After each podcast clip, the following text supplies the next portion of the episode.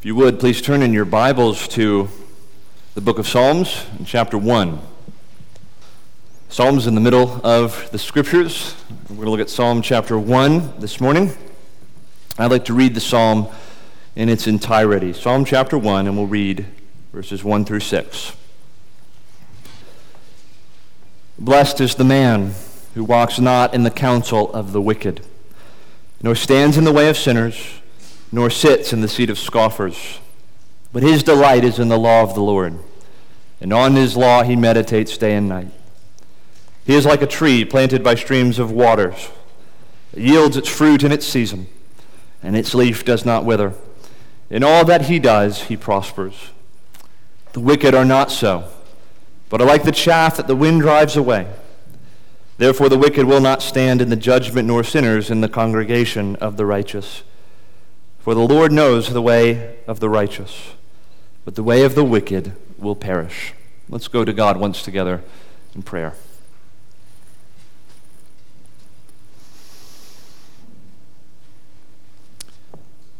Our Father in heaven, we pray now as we come before your word. Uh, what we know not, you would teach us. What we have not, you would give us. And what we are not, you would make us.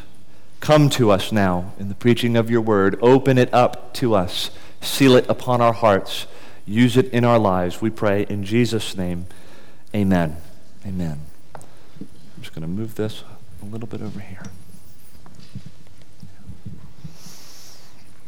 I've turned you this morning to Psalm chapter 1. We began last week a series in the Psalms, Psalms for the summer, we've called it. The intention is to look at a few Psalms over the course of the summer. Last week we looked at Psalm 32 and we talked about uh, the blessed man being the man who is forgiven, the man who's experienced forgiveness from God. And there in Psalm 32, he's described as blessed. Uh, that one who is known free and full pardon from God and who has experienced uh, the forgiveness of his transgressions, the covering of sin, not having iniquity uh, counted or imputed to him. Let me just read the first couple of verses from Psalm 32 to refresh your memory, those of you who were here. We saw in Psalm 32, the psalmist writes, Blessed is he whose transgression is forgiven, whose sin is covered. Blessed is the man to whom the Lord does not impute iniquity, and in whose spirit there is no deceit. And I observed at the start of that message last week that this is actually the second psalm uh, in the collection of Psalms in our Bibles that speaks of the blessed man. Uh, and there in Psalm 32, the blessing is that blessing of forgiveness. Well, now uh, I have wanted to turn us to Psalm 1, which is actually the first psalm that speaks of blessing. Uh, but here the blessing is somewhat different. Uh, the blessing is extended to those who uh, walk in the way of the righteous, who delight themselves in God's law, who meditate on it day and night and moreover, who do not walk in sin and in paths of wickedness. And uh, there is no contradiction, of course, between Psalm 1 and Psalm 32. We need both in our Christian walk, in our Christian lives. Psalm 1 represents that psalm that is the blueprint of blessing, of the way in which Christians are to walk in obedience and conformity to the law of God. But Psalm 32 is there for us. When we have failed, when we have fallen, when we have committed sin, we can experience a different kind of blessing and that's what we talked about last week the blessing of forgiveness. Well, now I'll consider the blueprint for blessing that we have in Psalm chapter 1. In Psalm 1, we have recorded there uh, what I've titled Two Ways to Live. Two Ways to Live. And indeed, it's true for every single person here, uh, young or old, male or female, believing or unbelieving, that there are only two ways to live. And the psalmist is going to open up for us this morning those two ways to live. I want to consider this morning this text under three main headings. First, let's consider the way of the righteous, the way of the righteous. Secondly, the way of the wicked. And then thirdly and finally, a final contrast between the two ways to live. Final contrast of the two ways to live. So the way of the righteous, that's verses 1 through 3. The way of the wicked, verses 4 through 5. And thirdly, a final contrast of the two ways to live in verse 6. Consider with me first the way of the righteous. Let's read again verses 1 through 3 of Psalm 1. Blessed is the man who walks not in the counsel of the wicked, nor stands in the way of sinners, nor sits in the seat of scoffers. But his delight is in the law of the Lord, and on his law he meditates day and night. He is like a tree planted by streams of water that yields its fruit in its season, and its leaf does not wither. In all that he does, he prospers. The entire catalog of Psalms starts with the word blessed. Blessed is the man. We could say, blessed is the man or woman. Blessing is the opening of the catalog of Psalms. Benediction from God. Blessed is the man. And now I want you to imagine that you have never read the Psalms before. Maybe that's true for some who are here. For some of you who have been Christians for some time, maybe Psalm 1 and the entire book is quite familiar to you. But imagine for a moment you've never read the Psalms in your life, and you open up to the Psalms and you read these first words Blessed is the man, or Blessed is the man or woman. Well, we need to be leaning into this. We ought to be on the edge of our seats. Why? Because blessing is what I need. Blessing from God, beatitude from God, benediction from God is what I need. It's what I want. Blessing from God is everything. And here, this catalog of Psalms opens with these words Blessed is the man. So I need to lean in. I need to know because I need blessing from God. That's the need of every human heart. So we see that the psalm opens up with this word blessed. The word can literally be translated happy. Happy is the man who walks not in the counsel of the wicked. Blessed is the man. Happy is the man. So we see from the beginning, we're considering the way of the righteous. From the very beginning, the psalmist makes clear the way of the righteous is the blessed way. It's the right way. It's the way that is established. It's the favored path, the blessed path, the happy path. And to describe the blessed man, the psalmist first identifies him negatively by what he's not, what he doesn't do, then positively by what he is or what he does do, and then metaphorically by what he's like. And so we'll open up kind of each of those, those ideas there. The, the, the blessed man negatively, positively, and then metaphorically. So, first, negatively, we see this in verse 1. Blessed is the man who walks not in the counsel of the wicked nor stands in the way of sinners, nor sits in the seat of scoffers. So just observe here at the start that the blessed man, the, the righteous man, is identified as much by what he does not do as he is by what he does. He walks not in the counsel of the wicked. He doesn't stand in the way of the sinners. He doesn't sit in the seat of scoffers. Uh, now, many have observed here in Psalm 1 uh, a sort of uh, mounting, rising uh, parallelism is what we would call it. Each of the phrases in Psalm 1 is parallel to the others. And it's this idea that it sort of mounts, it sort of grows, it sort of rises. That, that first, in verse 1, he's, he's walking not, he, nor stands, nor sits. And some have observed going from walking to standing to sitting. This, this is to symbolize an increasing comfort with sin and familiarity with sin and that's definitely a very interesting and attractive notion. It might be reading a little bit into the text, though, I'm not sure. Uh, but, but basically, I think these three terms taken together, not to walk in the counsel of the wicked, nor to stand in the way of sinners, nor sit in the seat of scoffers, taken together, they, they, they, they, they connote, they describe a certain uh, intimacy with sin, a certain familiarity with sin, uh, a certain knowledge of sin, friendship with sin that's not becoming of the blessed man. So let's look at each one in turn. Uh, first, the psalmist says, The blessed man is the man who walks not in the counsel of the wicked. What does he mean by, by, by the one who walks not? That term walk, what does he mean there? Well, well, one's walk refers to one's conduct, one's entire life orientation, the way in which one lives one's life. That's a person's walk. And so the psalmist says, Blessed is the man who walks not in the counsel of the wicked to walk not in the counsel of, wicked, of, of the wicked is to not live like they live, to not conduct themselves like they conduct themselves, to walk not, to live not like the wicked. But he says more than that. He says they're to walk not in the counsel of the wicked. It's interesting to consider there does exist a difference even in the way wicked people and righteous people think. To walk in someone's counsel is to walk in their thought patterns, their, their way of thinking, and to think like the wicked. He says, Blessed is the man who doesn't even walk in their counsel, in their thought patterns, in their life orientation. He doesn't live like they do, think like they do. He is not friends with wickedness and with sin. So the psalmist says, First, blessed is the man who does not walk in the counsel of the wicked. Now, the second phrase in verse 1, we're told, the blessed man does not stand in the way of sinners. Does not stand in the way of sinners. Kids, if I uh, uh, am standing in your way, ordinarily you might think I'm standing in your path, like I'm in front of you blocking the way you need to go. If I said I'm standing in your way, right? Well, that's, that's not really the idea here. The language is used a little bit differently.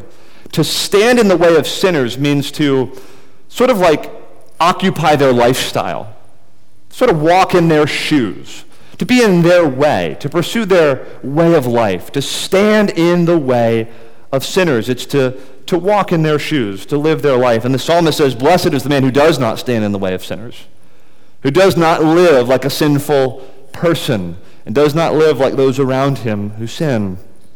And then the third and final description of the blessed man, at least negatively speaking, is that he does not sit in the seat of scoffers. Well, who's the scoffer? The scoffer is the one who mocks. He is the one who sees God's law and rolls his eyes. He is the one who has devoted his life to folly. He looks on the way of the righteous and he says, Give me a break. You can't be serious. Well, the righteous man has nothing to do with scoffers. And we know, right? I mean, in every age, there have been scoffers.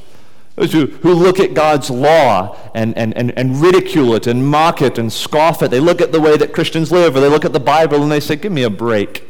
You really believe that. You really endeavor to live that way. They roll their eyes at it. That's scoffing. That's mocking. Perhaps you know people in your own life. They consider you even being here this morning and sitting under the preaching of a, an old psalm uh, to be silliness, to be foolishness, and they might even scoff at the notion that people would gather to do that very thing. Well, the righteous man, he who walks in the way of the righteous, she who walks in the way of the righteous, does not sit in the seat of scoffers, does not adopt their posture, does not look at God's law and mock and scoff at that, but rather approves of it, does not sit in the seat of scoffers. Well, that's the righteous man, the blessed man, negatively. Let's consider him positively in the text. Verse 1 says, Blessed is the man who walks not in the counsel of the wicked, nor stands in the way of sinners, nor sits in the seat of scoffers. Then verse 2, positively now, but his delight is in the law of the Lord. And on his law he meditates day and night. His delight is in the law of the Lord. He's not scoffing at the law of God, he delights in the law of the Lord. Now, it's possible Jews reading this psalm for the first time would have heard sort of echoes of what was a well known passage to many Jews of that day that's contained in Joshua chapter 1. You don't need to turn there. But in Joshua chapter 1, Moses has now passed off the scene, and now Joshua is to lead God's people. And in the opening verses of Joshua chapter 1, God speaks to Joshua about overseeing and leading the people of Israel. And in Joshua chapter 1, verse 8, God says these words to Joshua that sound very similar to Psalm 1, verses 2 and following. Joshua 1 8 says this This book of the law shall not depart from your mouth, but you shall meditate on it day and night, so that you may be careful to do according to all that is written in it. For then you will make your way prosperous, and then you will have good success. I imagine that for many Jews familiar with the, the Old Testament scriptures, when they heard Psalm 1, they would think back to God's words to Joshua he would be blessed as the leader of Israel if he meditated on God's law. And he would prosper himself, just like the blessed man, the righteous man of Psalm 1. Well, the psalmist writes, His delight is in the law of the Lord. For the blessed man, his delight is in the law of the Lord. Literally, his pleasure is in the Torah of Yahweh. His pleasure, his delight is in the law of the Lord. The blessed man is the man who looks at God's law and says, This is right. This is good. My blessing, my pleasure, my joy is found in this way of life. Righteousness and justice and mercy, those ideals upheld by God's law, they are precious to me. I cherish those things. I love the law of God. It is my delight. Righteous people, blessed people, are not those who begrudge God's commandments. They look at God's law and they say, This is good, this is true, this is beautiful, and I want this. This is the pathway of blessing. This is the blueprint for human flourishing. The word for law here, like I said a moment ago, is Torah. Torah, which is broader than simply the Ten Commandments. It encompasses the entirety of God's will, his commands, and his directives to his people. And this word is used literally hundreds of times throughout the Bible, both in the Old and New Testament, the word Torah to describe the law. It's actually used 25 times in Psalm 119 alone. And uh, I'd like to read some of those references to you. No need to turn to, Psalm, to turn to Psalm 119, but I just want you to hear how the psalmist in Psalm 119 exalts over the law of God and speaks of pleasure and delight in the law of God. Psalm 119, verse 1. Blessed are those whose way is blameless, who walk in the law of the Lord. Verse 18 Open my eyes that I may behold wondrous things out of your law. Verse 34 Give me understanding that I may keep your law and observe it with my whole heart. Verse 72 The law of your mouth is better to me than thousands of gold and silver pieces. Verse 77 Let your mercy come to me that I may live, for your law is my delight. Verse 97 Oh, how I love your law! It is my meditation all the day. Verse 136 My eyes shed streams of tears because people do not keep your law. You ever love the law of God so much that you shed tears over wickedness and disregard for God's law? Verse 163 I hate and abhor falsehood, but I love your law. 165, great peace have those who love your law. Nothing can make them stumble. And then verse 174, I long for your salvation, O Lord, and your law is my delight. Psalm 119, understanding, peace, salvation are all bound up with the law of God. It's good to the psalmist, it's precious to the psalmist. Another text that speaks of delight in the law of God and what a valuable and precious gift it is to God's people is Psalm 19. Perhaps this text is familiar to some of you here. I'll just read a few verses from Psalm 19, verses 7 through 11. The law of the Lord is perfect, reviving the soul. The testimony of the Lord is sure, making wise the simple. The precepts of the Lord are right, rejoicing the heart. The commandment of the Lord is pure, enlightening the eyes. The fear of the Lord is clean, enduring forever. The rules of the Lord are true and righteous altogether.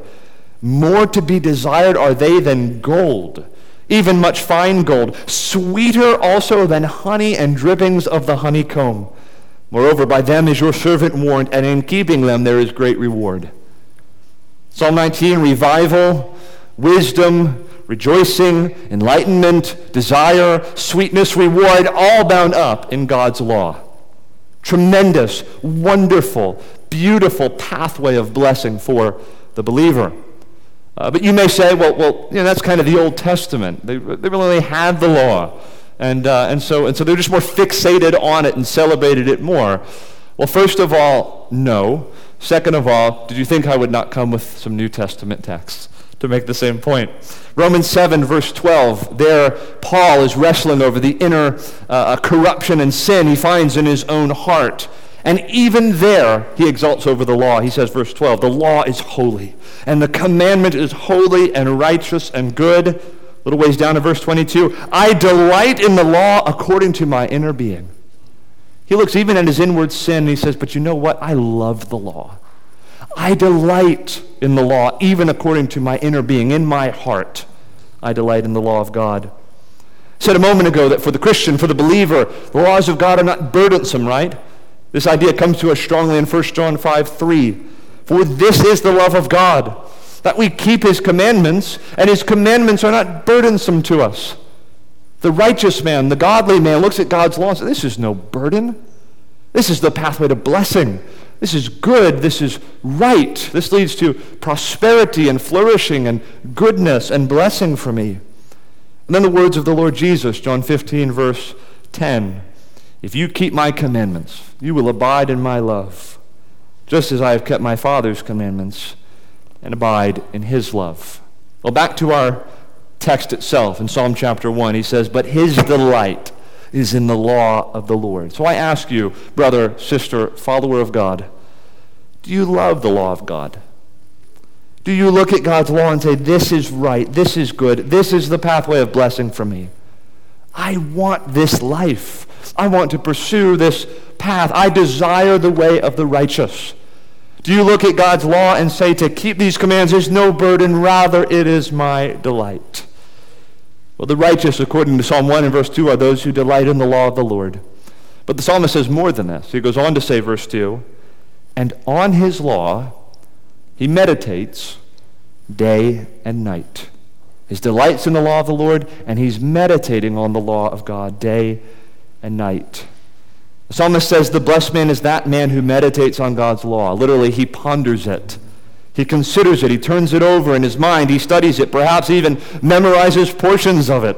He fills his mind with it, with the law of God. And this is not something he does once a week when the saints gather. He says he does this day and night. This is the pattern of his life to reflect, to meditate, to consider the law of God, and to fill his mind with it. He asks himself, How can I better understand the law of God, and how can I continually conform my life to it? He thinks about this. He fills his mind with righteous thoughts, with godly thoughts, even with the law of God. Now, my mother uh, was fond of saying, Garbage in, garbage out unlimited applications for a mom with children. Garbage in, garbage out. Okay?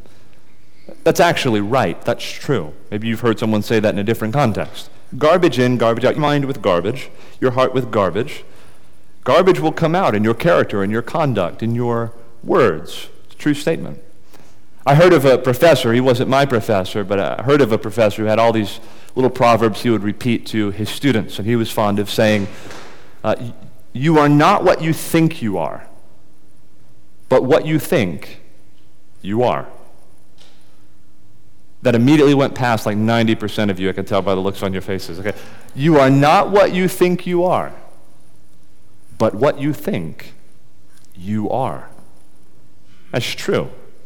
What you fill your mind with, what you ponder, what you meditate upon, it informs your thoughts, it informs your conduct, it informs the words you say, it informs where your feet go, it informs what your hands do. Garbage in, garbage out. You are not what you think you are and what you think you are. Brothers and sisters, your mind is a sacred thing. It's highly malleable. It can be formed, it can be shaped, it can be influenced. And he is a wise man, she is a wise woman who seeks to take stock of all of the various influences on his or her mind. And to do as 2 Corinthians 10 tells us, to take every thought captive and to bring it in submission to Christ. All the time, your mind is being influenced. It's influenced in what you read. It's influenced by the programs you watch. It's influenced by your interactions during the day with various people. It's influenced by the teachers you choose to listen to, by uh, the, the podcasts that you listen to, radio programs you listen to, constantly receiving influence. Well, he is a wise man. She is a wise woman who takes stock of those influences and recognizes my mind can be shaped and formed. And I want to subject my mind to good influences. My son Dominic is about eight months old. He's a baby. Babies don't influence anybody. He just receives influence all the time, right? And as parents, you think, oh, this precious child. I am stewarded. I am tasked by God to, to, to safeguard this child from negative influences and, moreover, to bring to that child positive influences. Constantly being influenced. And it could drive you crazy as a parent. That I, I, I have to, it's a stewardship from God, the influences upon this child. Why don't we view our minds that way? Your mind, my brother, my sister, is a stewardship. Garbage in, garbage out. Wickedness in, wickedness out. Righteousness in, righteousness out. Blessing in, blessing out. God's law, God's words in. What do you think will come out of you? The path of the righteous, the way of the righteous. You are not what you think you are, but what you think you are. Philippians 4 8 tells us, finally, brothers, whatever is true, whatever is honorable, whatever is just, whatever is pure, whatever is lovely, whatever is commendable, if there is any excellence, if there is anything worthy of praise, think about these things. Dwell on these things. Consider these things. Meditate on these things. Well, the blessed man, the righteous man, meditates on God's law day and night. Thirdly and finally, under the way of the righteous, let's consider him metaphorically. Metaphorically. Verse 3 says, He is like a tree planted by streams of water that yields its fruit in its season, and its leaf does not wither. In all that he does, he prospers. Now recognize that this is a metaphor. which means you don't take every element of the metaphor exactly literally. Okay, that's not how metaphor works. But what's the general point here with this metaphor the psalmist uses? The idea is that godly people prosper. Those who follow the way of the righteous, who delight themselves in God's law, who meditate on it day and night, they will prosper. They'll grow up like a tree and, and, and they'll bear fruit, and their leaves will not wither. They'll flourish, they'll be effective. Uh, one of the meanings of this word is that they'll be of use. Like, like godly people, those who meditate on God's law, internalize it and live it out, they're of great value, great worth, great use in the world. They prosper, they flourish. That's why I've said earlier Psalm 1 is the formula for human flourishing. Now, to be clear, this is not the health, wealth, and prosperity gospel. This is not the idea that, man, if you just, if you just follow the law of God, you'll have every sort of blessing.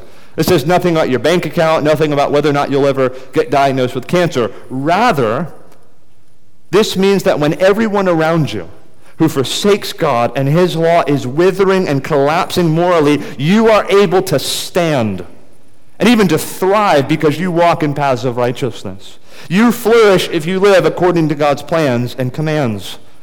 This type of prosperity the psalmist is talking about is the ability to be steadfast, to be happy in doing good, to be morally unshakable and immovable. God's ways are the pathway to this kind of flourishing, this kind of prosperity. And this prosperity will, of course, find its fullest expression in the life to come. Don't limit it only to this life. But when we are walking in the paths of the righteous, uh, apart from sin in the presence of Christ, we will know the greatest expression of human flourishing and prosperity.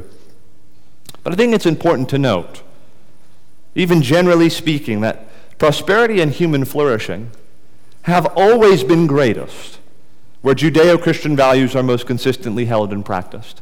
Notice I did not say wherever you have the highest concentration of professing Christians, but wherever the teachings of Christ, His law, and His word are most faithfully lived out, you can take it to the bank. There you will have the greatest expressions of prosperity and human flourishing.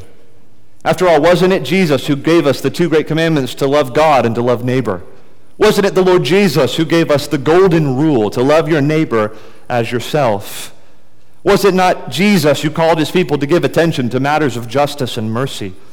Was it not Jesus who said, Blessed are the meek, the merciful, the pure in heart, and the peacemakers?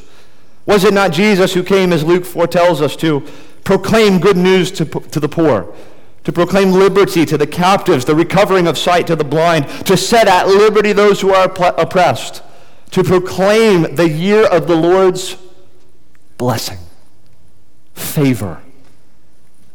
Was it not Jesus who healed diseases, performed miracles, who provided the greatest model of sacrificial love in his going to the cross for sinners? See, Jesus holds forth laws, commands, and ideals. He holds forth the way of the righteous that produces prosperity and human flourishing. If you want the blueprint for human flourishing, you already have it. Just got to look at the Sermon on the Mount, Matthew 5 through 7. Just the blueprint for how disciples of the Lord Jesus ought to live. And there you will find a pathway to blessing. Well, we have that sermon that encompasses three chapters, more or less summarized for us in Psalm 1.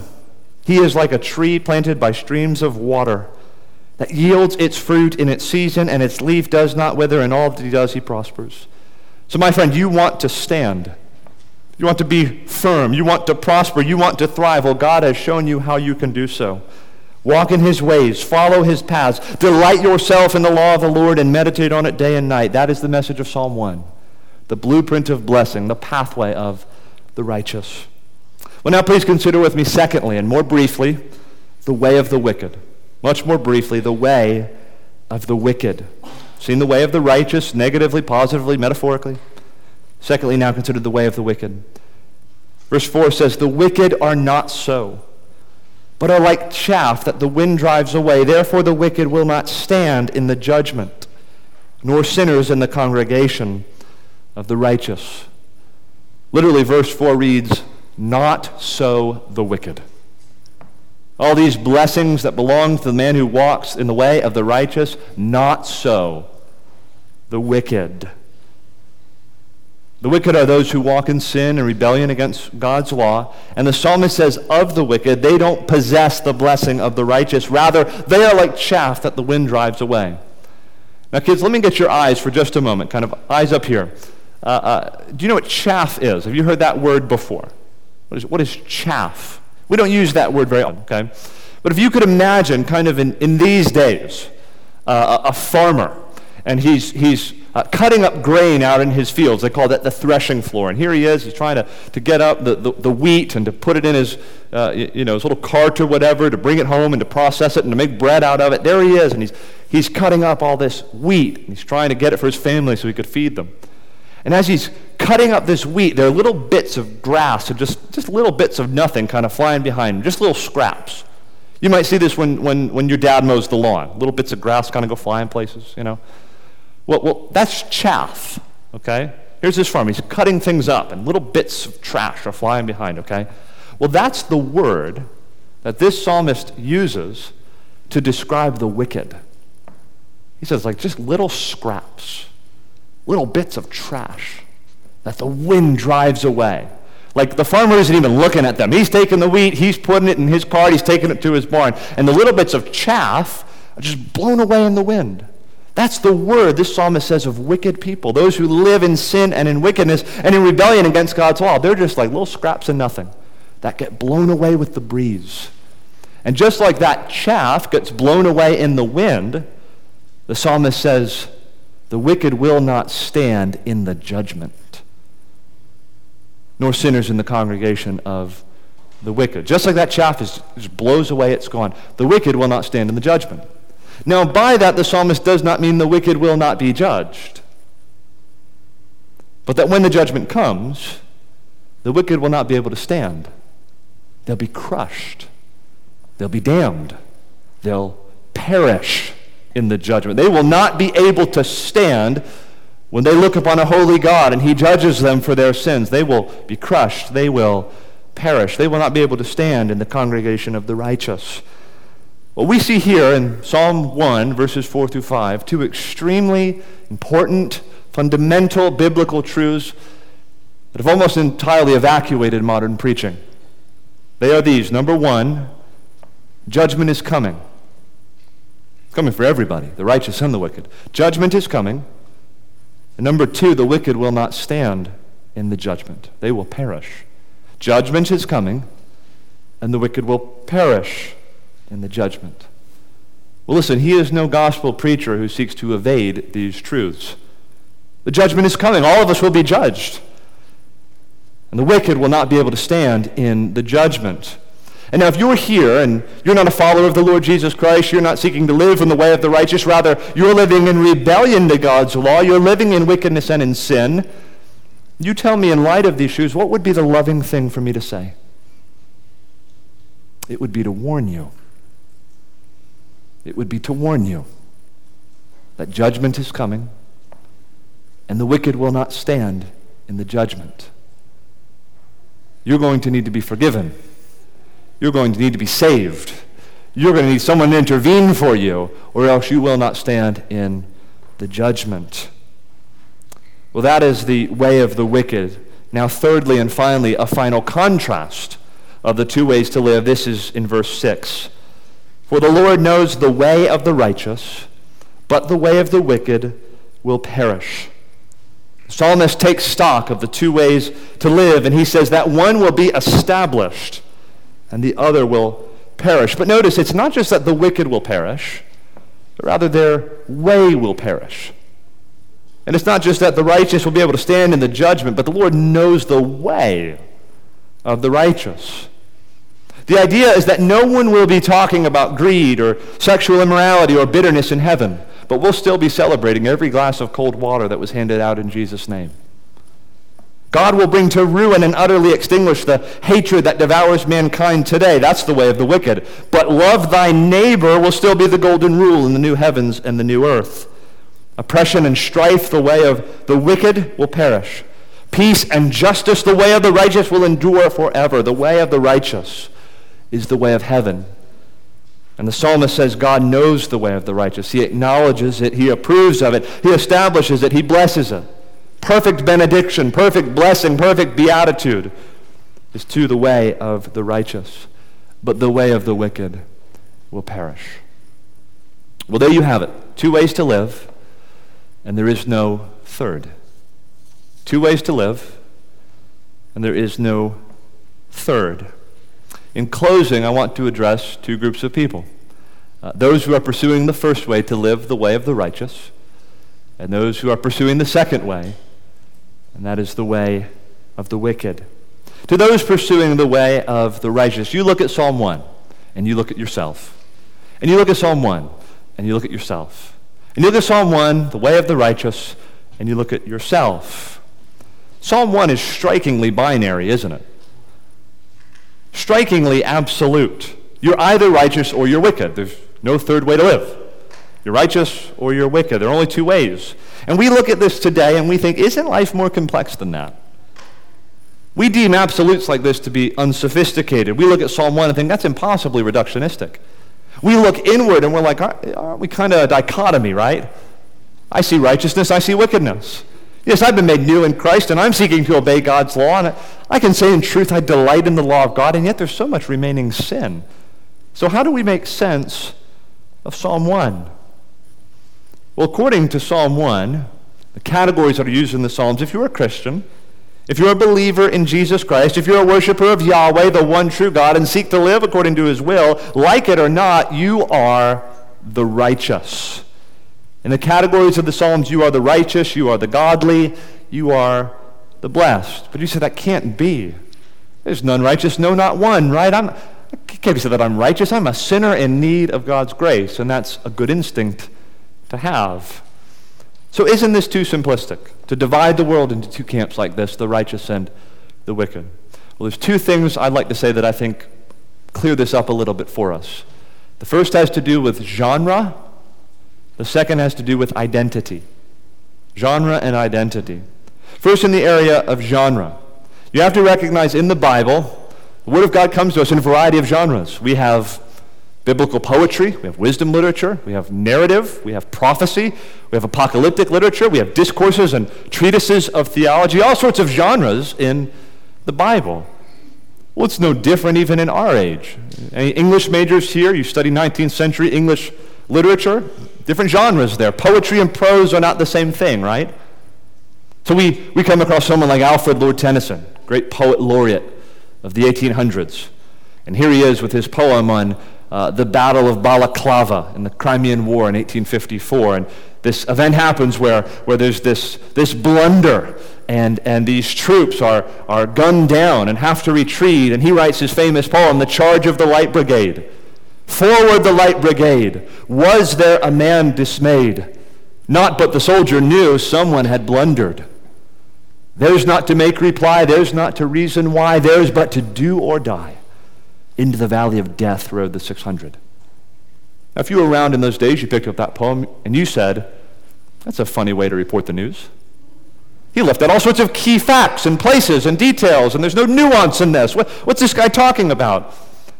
Well, he would not be the fool you would be, right? Because it's not reporting the news. It's poetry. It's a different genre. It's not a news report, right? Or perhaps you have the prose of someone like Charles Dickens in his great work, Tale of Two Cities. It was the best of times, it was the worst of times. It was the age of wisdom, it was the age of fools, it was the epic of belief, it was the epic of incredulity. It's paradox, right? You know, this guy can't make up his mind. It's paradox.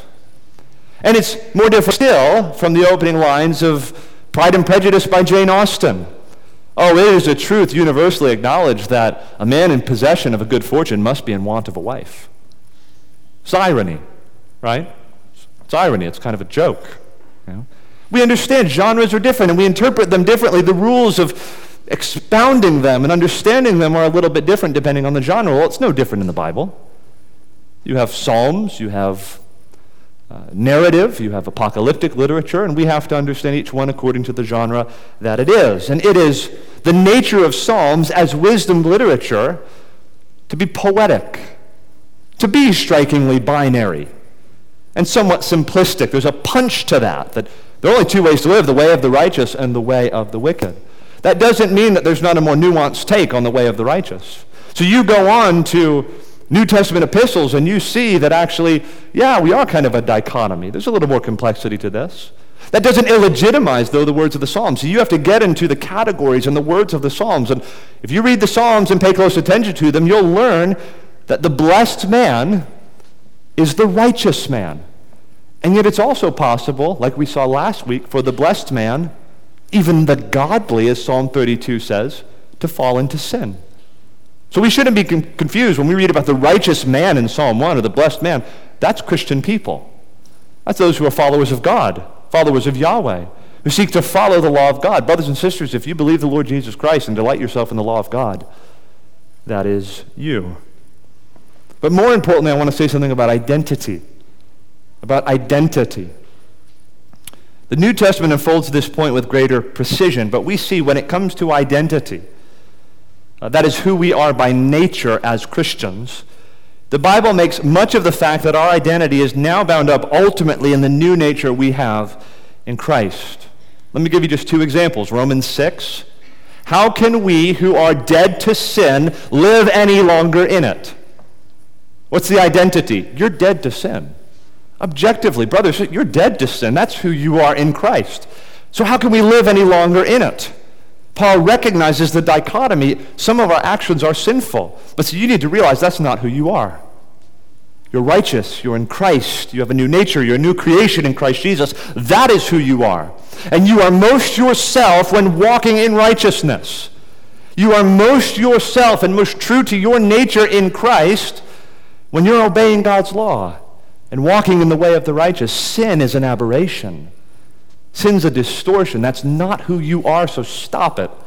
Cut it out. He doesn't say, oh, you, know, you're dead, in, you're, you're dead to sin in Christ, therefore sin's impossible. Sin's going to happen, but see, that's the aberration. That's not who you are. You're a new creature in Christ. You're the righteous, you're the godly, and that's to motivate you to holiness. Blessed is the man. Blessed is the way of the righteous. We saw this in Ephesians 4, right? The other example. Put off the old self. That's not who you are. Put on the new self, created new in Christ Jesus after true righteousness and likeness of God. That's who you are. Act like who you are. Become who you are. Follow the way of righteousness. I can remember as a child playing in the neighborhood with my brother, older brother Anthony, not Zach, who many of you know, and uh, a bunch of kids we were playing with made fun of him, uh, probably about a girl or something like that. They were teasing him. And I chimed in and started making fun of him too. And I got home, and my dad gave me the business. And then he said to me, Alex, brothers stand up for their brothers. Now, I think I would have missed the point entirely if I said, well, Dad, yeah, right. I mean, I just didn't. Duh. What do you mean, bro? I didn't do it, so doesn't that disprove your theory about brothers? That, that's to miss the point entirely. He's saying, You are faithful to your nature as a brother to your brother when you're standing up for him. See, brothers don't turn their backs on one another, they don't betray one another. Brothers stand up for one another. And when you're doing that, you're acting as a brother. You are who you are by nature. But when you're not standing up for him, that's an aberration, that's a distortion, that's wrong. And so we need to understand in Psalm 1 what our identity is. We are, those of us who are God's people, we are the righteous. We are the godly. We are the blessed. And Psalm 1 is saying, act like it. This is who you are. You're the one who delights in God's law, who meditates on God's law. Pursue the way of the righteous. And when you are sinning, you are something other than who you ought to be. You are not acting in accord with your nature. So we see in Psalm 1, we're meant to pursue the way of the righteous. Now recognize, Psalm 1 it is the pathway of blessing for the Christian. We're always meant to walk in Psalm 1, but do not forget the sermon from last week. Christians fall, Christians sin. Well, what do we do then? Is it just all over and all come to nothing? No, we have Psalm 32. We can know a different kind of blessing, the blessing of forgiveness. And so we see we have a psalm for walking, Psalm 1, and a psalm for when we fall, and that is Psalm 32. But Psalm 1 is the blueprint. Psalm 1 is the path for the righteous, and may God help us to pursue it by his help. Secondly, finally, to those pursuing the way of the wicked. Remember those twin truths. Judgment is coming, and the wicked will not stand in the judgment. And so I ask you, What is your plan? What are you playing at? The judgment is coming. And those who are rebels to God's law, those who are wicked, those who do not acknowledge Jesus as Lord, know him as a Savior, will perish. I tell you, my friend, you need to be forgiven of your sins.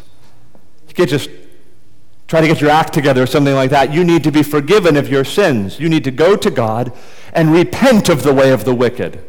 And then turn to the Lord Jesus Christ and believe upon him for salvation, for forgiveness. And then God will acquaint you with the way of blessing, with the way of the righteous, and you will know blessing upon blessing. You even hear that great benediction. He says to all those who are his on that great and final day, Come, you who are blessed of my Father. Enter into the kingdom that I have prepared for you. You can know that kind of blessing, but you have to repent. And that's my favorite definition of repent. It's a turning away, right? Like I was going this way, the way of the wicked, and then I turned to follow after Christ and to know the way of the righteous. Well, if you come to the Lord Jesus today in repentance and faith, you will receive blessing upon blessing upon blessing. And it is to that that I call you to this morning. Let's pray together. Our Father in heaven, we say that the law is holy. And with Paul, we say the commandment is holy and just and good. Help we who are your people to delight in the law of God according to the inner being. And may we more and more conform our lives to that path, that way of righteousness, that blueprint you've given to us in the scriptures. May we do so in the help of Christ, leaning always upon his grace. And when we fail, when we fall, may you draw us back to yourself in repentance and new faith, fresh faith. And may you acquaint us with the blessing of forgiveness. We pray for all those who even now are pursuing the way of the wicked. Show them the end of that way, where it leads to sure destruction, to death, to perishing. But we pray, Lord, that you'd move upon them even now to cry out to you in repentance, to turn away from the way of the wicked unto the way of the righteous. And may through your Son, the Lord Jesus Christ, may they know the forgiveness of their sins and the enablement to walk in paths of righteousness and paths of blessing. We pray, Lord, that your benediction will be upon us in this place. In Christ's name, amen. Amen.